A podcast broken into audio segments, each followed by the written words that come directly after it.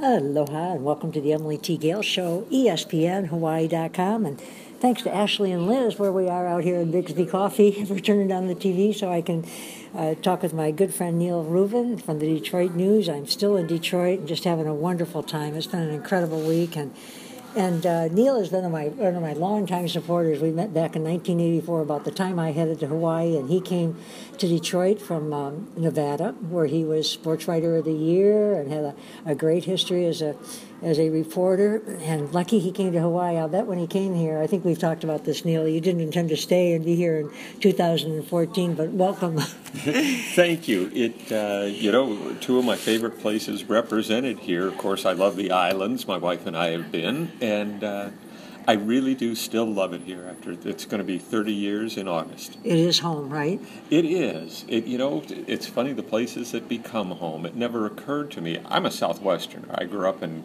California, uh, high school and college in Colorado, and then five and a half years in Las Vegas. And if you'd told me somewhere in there that I was going to make a life in Detroit, I'd have thought you were kidding. Well, what is so great is, you know, a sports writer. Uh, you grew up in Colorado, right?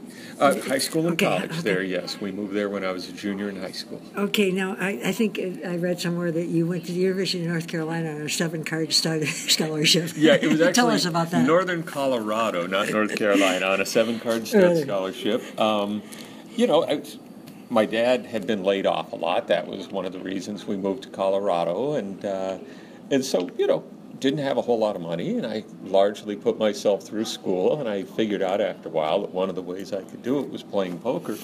And people ask me, people find out about this, and uh, and ask me what's the secret of poker. Well, the secret of poker is simple: play with bad players.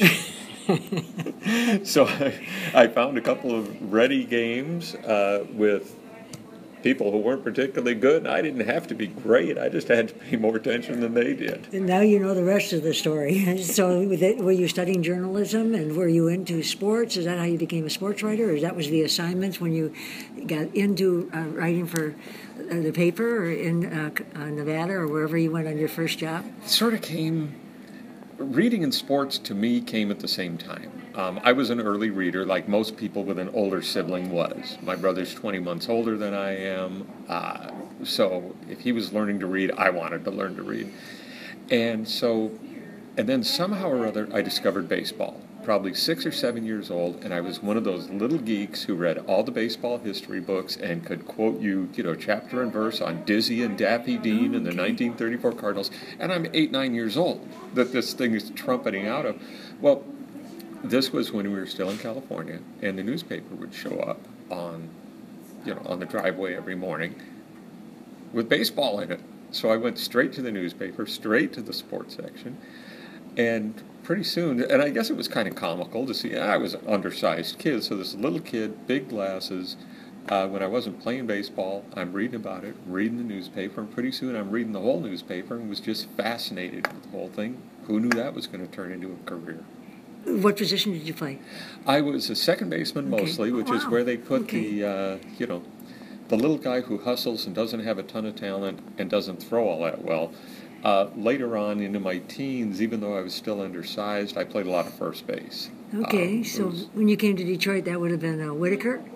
Or, Uh, or Trammell? yes, Whitaker, absolutely. Trammell, shortstop second. Whitaker and Trammell first base would have been Darrell Evans. Darrell Evans. Oh yeah, yes, okay. on those, uh, you know, on those 84 through, oh, well, 87, they made the playoffs again. Right. And uh, They're was a- having they're having a reunion. Uh, the '84 team at the end of the month here at Comerica Park. that's right. I just read that Kirk Gibson won't be able to make it, but Alan Trammell will. Okay, and I know Dave Rosemont because he's been talking with Dan Dickerson and uh, Jim Price talking about the reunion. But that was a, that was a great team too. So i- as a kid, when you were learning all the stats, it's Neal Rubin, a columnist for the Detroit News and a longtime friend, and it's the Emily T. Gail Show here on ESPN Hawaii.com. It was your mind sabermetrics before sabermetrics. You know, it was, to tell you the truth, and which maybe helps explain. We were just talking about poker. Maybe when you're a little bit analytical and you understand statistics and probabilities, maybe that did help with poker later on. But I did. Um, I grasped the concept, for instance, of on base percentage decades before it was fashionable. And I remember conferring with my Babe Ruth League coach Um, it was senior little league, but it was the, the essential, you know, the same age bracket as what people are familiar with as Babe Ruth. And uh, and saying, you know, incredibly nervy, but saying, look, we're kind of batting the wrong people in the wrong parts of the order here, and I just went through the scorebook of our first 12, 15 Uh-huh. games and said, look, these are the people getting on base. It may not look flashy, but.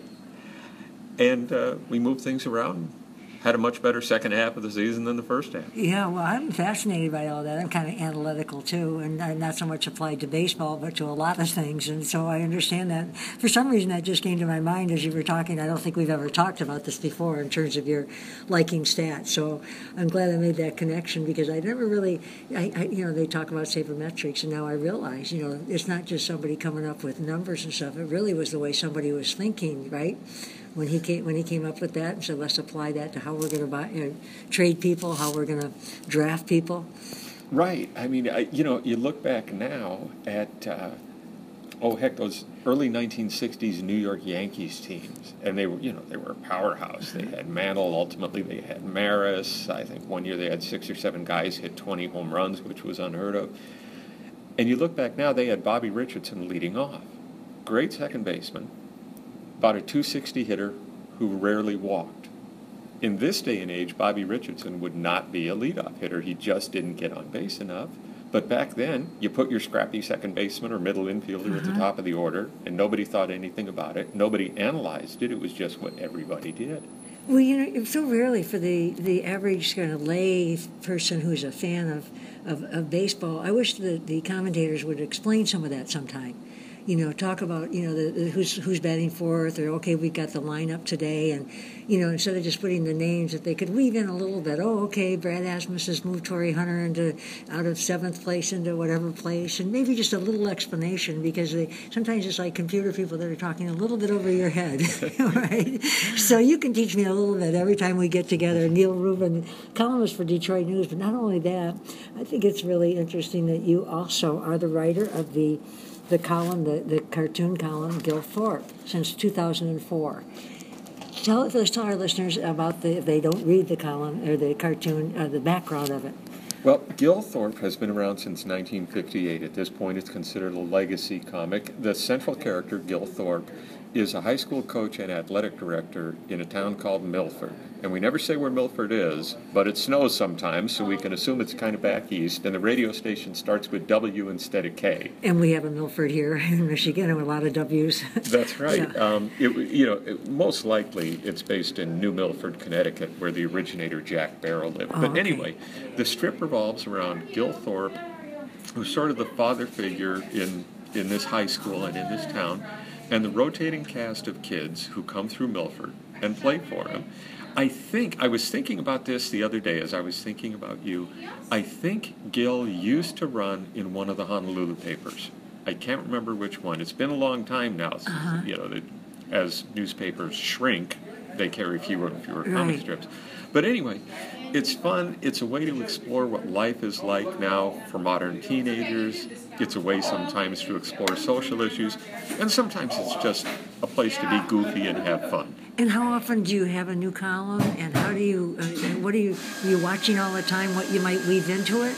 Absolutely. It uh, you know it's a standard comic strip. It, it runs six days a week, uh, Monday through Saturday, in about fifty or sixty papers around the country. Most of them in the South and the Northeast for some reason, but uh, it's never been a Sunday paper. We don't do a big Sunday comic, and it's a continuing storyline. It's not just a punchline a day. And I do. I will look around and look at issues in society or issues in high school. Um, and see, okay, how could I turn that into, insert that into sort of a sports setting and a high school setting and weave a storyline around it? A few years ago, um, I had a gay basketball player for Gil's for Gil's team, and that evolved into cyberbullying. Okay. That was the issue that came with that. And so you just, and sometimes it's silly stuff, but sometimes it's serious stuff. And you kind of try to deliver a message, both sides of an issue typically, but deliver a message in a way that people can think about it without thinking, hey, I'm being preached at. So even if you do it in a silly way, the message is there. That's the hope, You know, anyway. okay, because people always, you know, people pick up messages in different ways. They can take a laugh at it, and some people are a little more intense about it. I, I, I just remember the first time I talked to you about it, how much it meant to you to really be a part of being a cartoonist. It is, and it, you know, I should explain to people. I can barely draw stick figures, so I'm basically the screenwriter and the director for Okay. Gil Thorp. I write every word that you see on the page, and I write instructions with every panel every day for what to the artist for what I want the panel to look like. But the artist is a fellow named Rod Whigham out of he's a freelancer out of suburban Atlanta, and he takes the ideas and commits them to the pictures that everybody sees. Has it makes a difference. I mean, in people's lives when they're reading it. Some people don't read the comics, but many, many people read your column on the inside of the Detroit News. Detroit Neal Rubin. It's the inside cover of the front page. The impact every day when you open that Detroit News, and there's your column. Of course, it's all over social media every day and everything. But what I mean, I, I think I, I wrote you the other day what my four favorite columns were of yours. So everybody. I, I think we are the type when we read a columnist, we read them loyally. You know, if you have a sports columnist you like, that's whose column you read. And and uh, yours has been in you know in that position for how many years now? Oh, since 2000, I've been very lucky. It's it's a wonderful place to be in the newspaper. One, you know, for people who are curious about Gil Thorp, by the way, and then I'll get back to being on page 2A, GoComics.com Okay. Carries uh, has about a billion strips. Every comic strip you can think of, you can find every day at GoComics.com. So it's a great resource. And we could catch up on the, the, the storyline that's in Gil Gilthorpe by going back on. on You can, you can. They have archives, Okay. and for people who maybe miss a comic that their paper doesn't carry anymore, Uh-huh. that they used to read on the mainland and can't get now that they've moved to Paradise, GoComics.com just about has all of them. But from my perspective, you were saying being on page 2A of the Detroit News, it's as close as I'm ever going to get to being on a baseball card. I'm not going to lie. I still get a little kick out of seeing my picture in the paper and seeing my name in the paper every day. More than that, of course, it's the opportunity to express myself and to maybe sometimes change somebody's life or to give somebody a hand. I mean, that's an incredible responsibility, but it's also an absolute joy.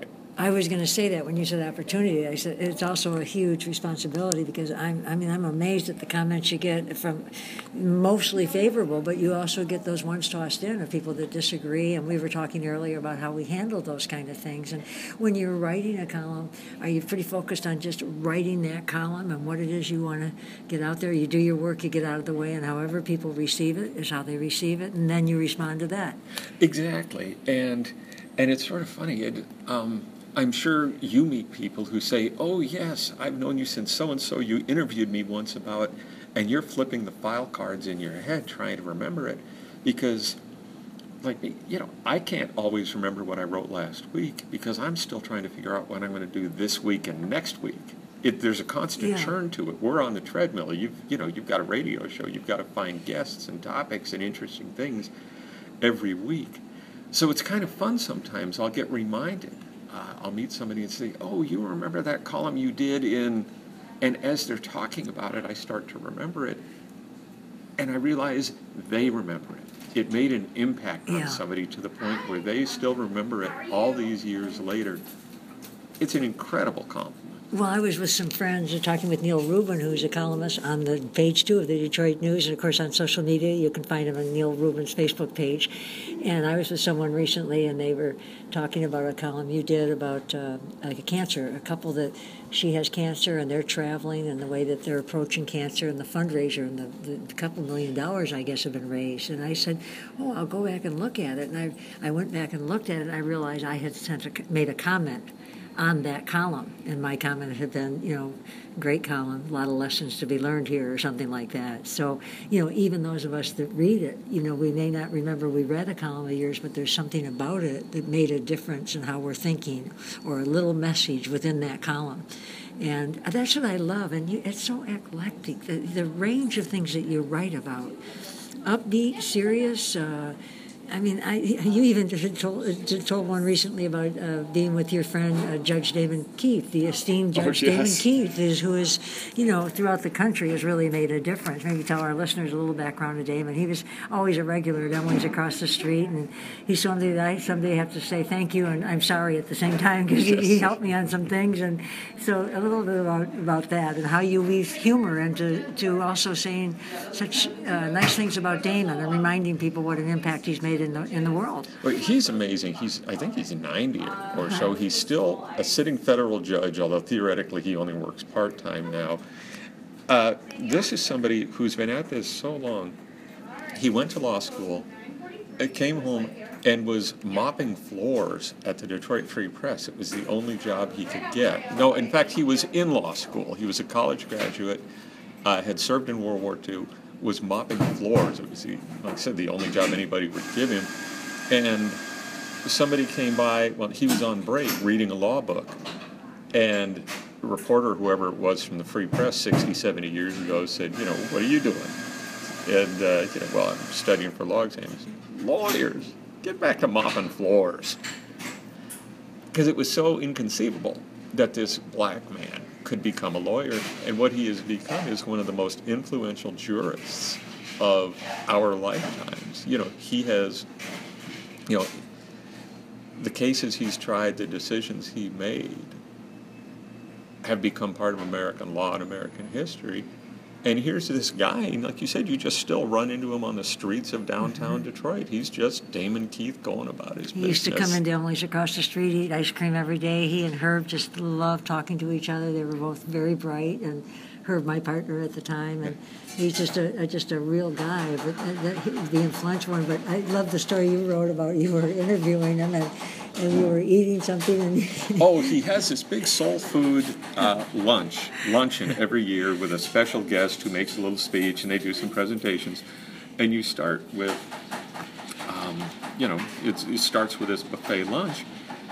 And it was the strangest thing. I got, I, I was eating lunch and I don't know what I did, but it, the easiest way to describe it is I came down with these racking mega hiccups. I couldn't breathe, couldn't swallow, and I'm thinking if I wait long enough, it'll go away. Well, ultimately, I get hauled out of there in an ambulance, which was just embarrassing. I mean, it was not life threatening, I was fine, but I just sort of couldn't function. Well, if I'm going to write about myself in the paper, I'm going to make fun of myself. I figure every now and again I make fun of other people. The least I can do is seize the opportunity to ridicule myself. So I wrote a column about that, and got, and it was the first Judge Keith that heard about it. Um, and so, you know, I think, you know, I got a gracious phone call from him, and it, but it, it But there you were using something that kind of made fun of you, but it really it really made the, the column itself poignant because you had talked about Damon and his history. And Yes. weaving the two together just was just a perfect blend, and that's what's so great about the way you do the column. I love it.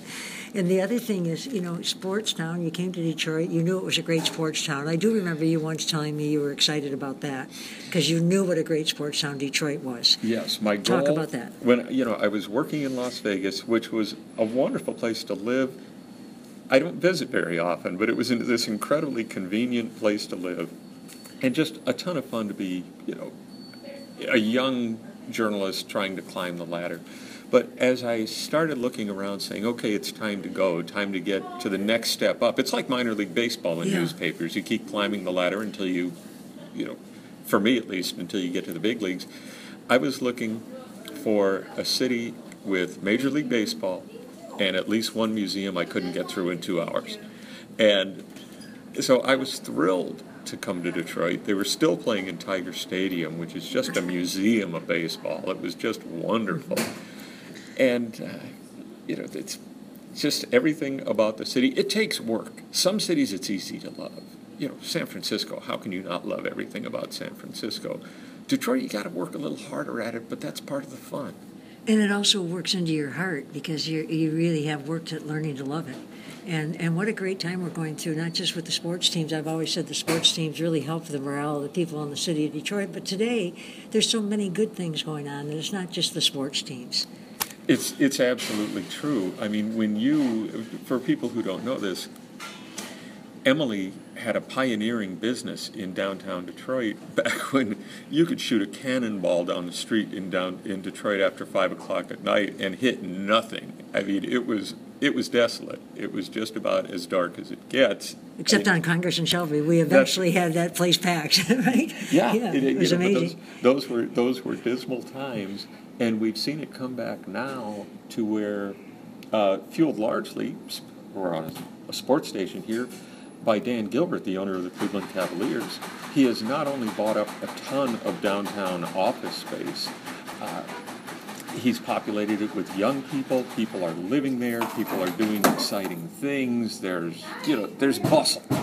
And that's what you were trying to create. You had mm-hmm. fun runs, you had all sorts of activities.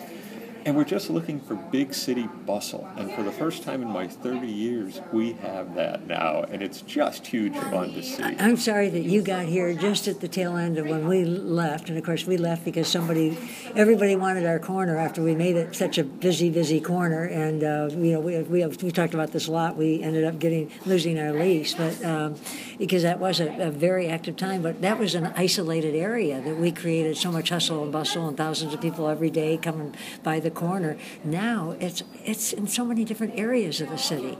It's not just an isolated pocket. I mean, now there's many isolated pockets. The whole whole challenge in Detroit is like in every every city is to connect the communities, but have separate communities at the same time. That is so well put. Um, and that say a city like Chicago that's exactly what they have. They still sort of have the Hungarian neighborhood and the Irish neighborhood, but they're all Chicago. They're all yeah. part of it. They all feel it, and they all connect. Partly, of course, because they have wonderful mass transit, which we still need here. But um, you know, there's Midtown here is thriving, downtown is thriving, Southwest Detroit, which is heavily Hispanic, is thriving. It's heavily immigrant, and it's people doing what our grandparents and their parents did. They're showing up starting little businesses, working out of the till. You know, they don't get loans from the bank. They wait till they've got enough money to expand, and then they expand. It's just terrific to see. At the same time, we're not describing Disneyland here. There are still a lot of places in Detroit that are tough to live. You hope that the good things going on, the influx of money and people and tax base, you hope eventually that will get out to the neighborhoods and Detroit will continue to come back the way it's coming back now in a few fortunate sectors. Well, I'm calling it just like I talk about Hawaii as recreation destination. I love the other day you had your Aloha shirt on when we hooked up for lunch because you love it and you love playing golf. And how was your emceeing the other day? You emceed a, a golf tournament? I did. I was the MC for the golf outing for the uh, FBI Violent Crimes Task Force, which was interesting. A TV camera showed up briefly, but the only person they could take pictures of, they, the only person they could put on camera was me because so many other people were working undercover and they can't have their faces shown. Um, but it, you know, my wife uh, used to live in and around Honolulu, and so you know she likes she she loves all things Hawaii um, because of her, I started wearing Hawaiian shirts, and I'm the kind of guy who wears jeans to work most of the time anyway. Um, but more and more now, you know, I just I wear a lot of Hawaiian shirts. Some of them we've got there, some of them we've picked up other places, and it, it's funny because it's sort of become an image, and I didn't intend it to. It's just who I am. But now I'm the Hawaiian shirt guy, and if somebody sees me and I'm not wearing a Hawaiian shirt, they'll say, "Hey, you're out of uniform." so it's just like when I'm in Hawaii, I'm saying nice things about Detroit, and when you're in Detroit, you're sharing nice things about Hawaii. and I always say that wherever we go, we can enjoy our life, but say nice things about something, you know, but hopefully it's Detroit. So, Neal Rubin, I know you're going to run home and plant flowers, and I've got my last day here in Detroit off to see my brother Max in, in Los Angeles. So, um, we'll, we'll, catch up in a couple weeks and do a little more. But uh, just a couple of things the Gold Cup races, or the hydroplane races, are coming up in Detroit July 11th, I believe. Uh, one of the largest Gold Cup, or the hydroplane races in the country. The Grand Prix was just held, IndyCar race on Belle Isle. Just a couple comments on all the great things that are going going on in here? Well, it's vibrant. You know, it's so exciting, and it attracts people from everywhere. Like you said, the you know the the uh, Detroit Belle Isle Grand Prix, Grand Prix, or the hydroplane races. I don't know anything about hydroplanes. You know, I don't know anything about these boats, but they're loud and they're exciting, and people get fired up. it's one of those things that's great to watch, even if you don't know what you know. You get that that flat part's supposed to stay down on the water. You don't need to know anything else. That it's just fun to be part And the of. numbers that go uh, attend to that, for some reason, the, the, the number like 300,000 people or something comes to, to mind. But uh, they had 100,000 at the Detroit Grand Prix. I mean, this isn't, these aren't small events. These are really bringing people into the city, people that live in the suburbs. I've always said Detroit is, is everybody. Uh, somebody sent me a note and said, Well, I'm in Woodhaven, not Detroit. I said, It's all the same. We're all part of the Ohana, the Detroit Ohana. I It's first love time, that. First time I used that expression, I, and I, they, I, oh, they had, I know who it was. It was Peter Shin. His wife I met the other night. She's from Spain, and she told Hmm. me about a piece that she did for uh, Spanish TV. And she's heading there. I said, Would you send me the link? And she said, It's all in Spanish. I said, Well, I can get it from the visuals, and I'll have somebody uh, uh, translate it for me. So I opened it. It's an hour long show, and I sent her an email. And she, I said, I'm going to have someone translate it. She said, Well, it's not all Detroit. It's about Ann Arbor and Farmington. And with, because I know they're from Hawaii. Peter Shin is working with Shinola, but he's from Hawaii. And uh, I, I, I wrote that back to her. I said, Farmington, Ann Arbor, Detroit, because she's new to Detroit. I said, to me, they're all part of the Detroit Ohana. Makes sense? And I knew she'd understand what I meant by being from Hawaii. But it, it's true. It, every part of, of Detroit is part of Detroit. And when all those people come down to the Grand Prix, to a Tiger game, to a Lion game, to the Red Wing game, those stands wouldn't be filled without Metropolitan Detroiters. Oh, absolutely. But I think you're onto something here. Emily is revered here for those who aren't aware of this, still remembered and revered here uh, for her campaign to, you know, just say nice things about Detroit. It was that simple. It's still on T-shirts. It's still on bumper stickers. But I think you found something else here. Detroit Ohana. I love that. And I knew that you would understand that. I think you understand that, knowing how much you love Hawaii. And uh, gosh, we'll, we'll catch up in a couple of weeks. Have fun planting, planting your flowers today. It's an absolutely gorgeous day in Detroit. It's always as to me, it's as beautiful here on a summer day in Detroit as it is in Hawaii. And uh, I feel very grateful to be able to have my foot in both places and be able to, like like we can all do, make a little difference wherever we are. So thanks, Neal. You're very Last welcome. thoughts to our listeners about Uh, coming to Detroit, coming to Well, visit. Yes, come visit. We'll take good care of you. And Emily, we love it when you're here, and we love you. Thank you. Well, Neal and I will give you a warm welcome when you, all you, any wherever you are, when you come to Detroit. You, you get a hold of Neal or find me, and we'll give you a warm welcome. It's the Emily T. Gail Show, E ESPN, Hawaii.com. A lot of fun talking with Neal Rubin. Page two, inside page of Detroit News. You can find him on Facebook at Neal Rubin. Thanks, Neal. And the Gil Thorp column. Read that, comics.com. GoComics.com GoComics.com. or DetroitNews.com. Right. Thanks, Neal. Aloha. That was fun. You're so good at that. Thank you.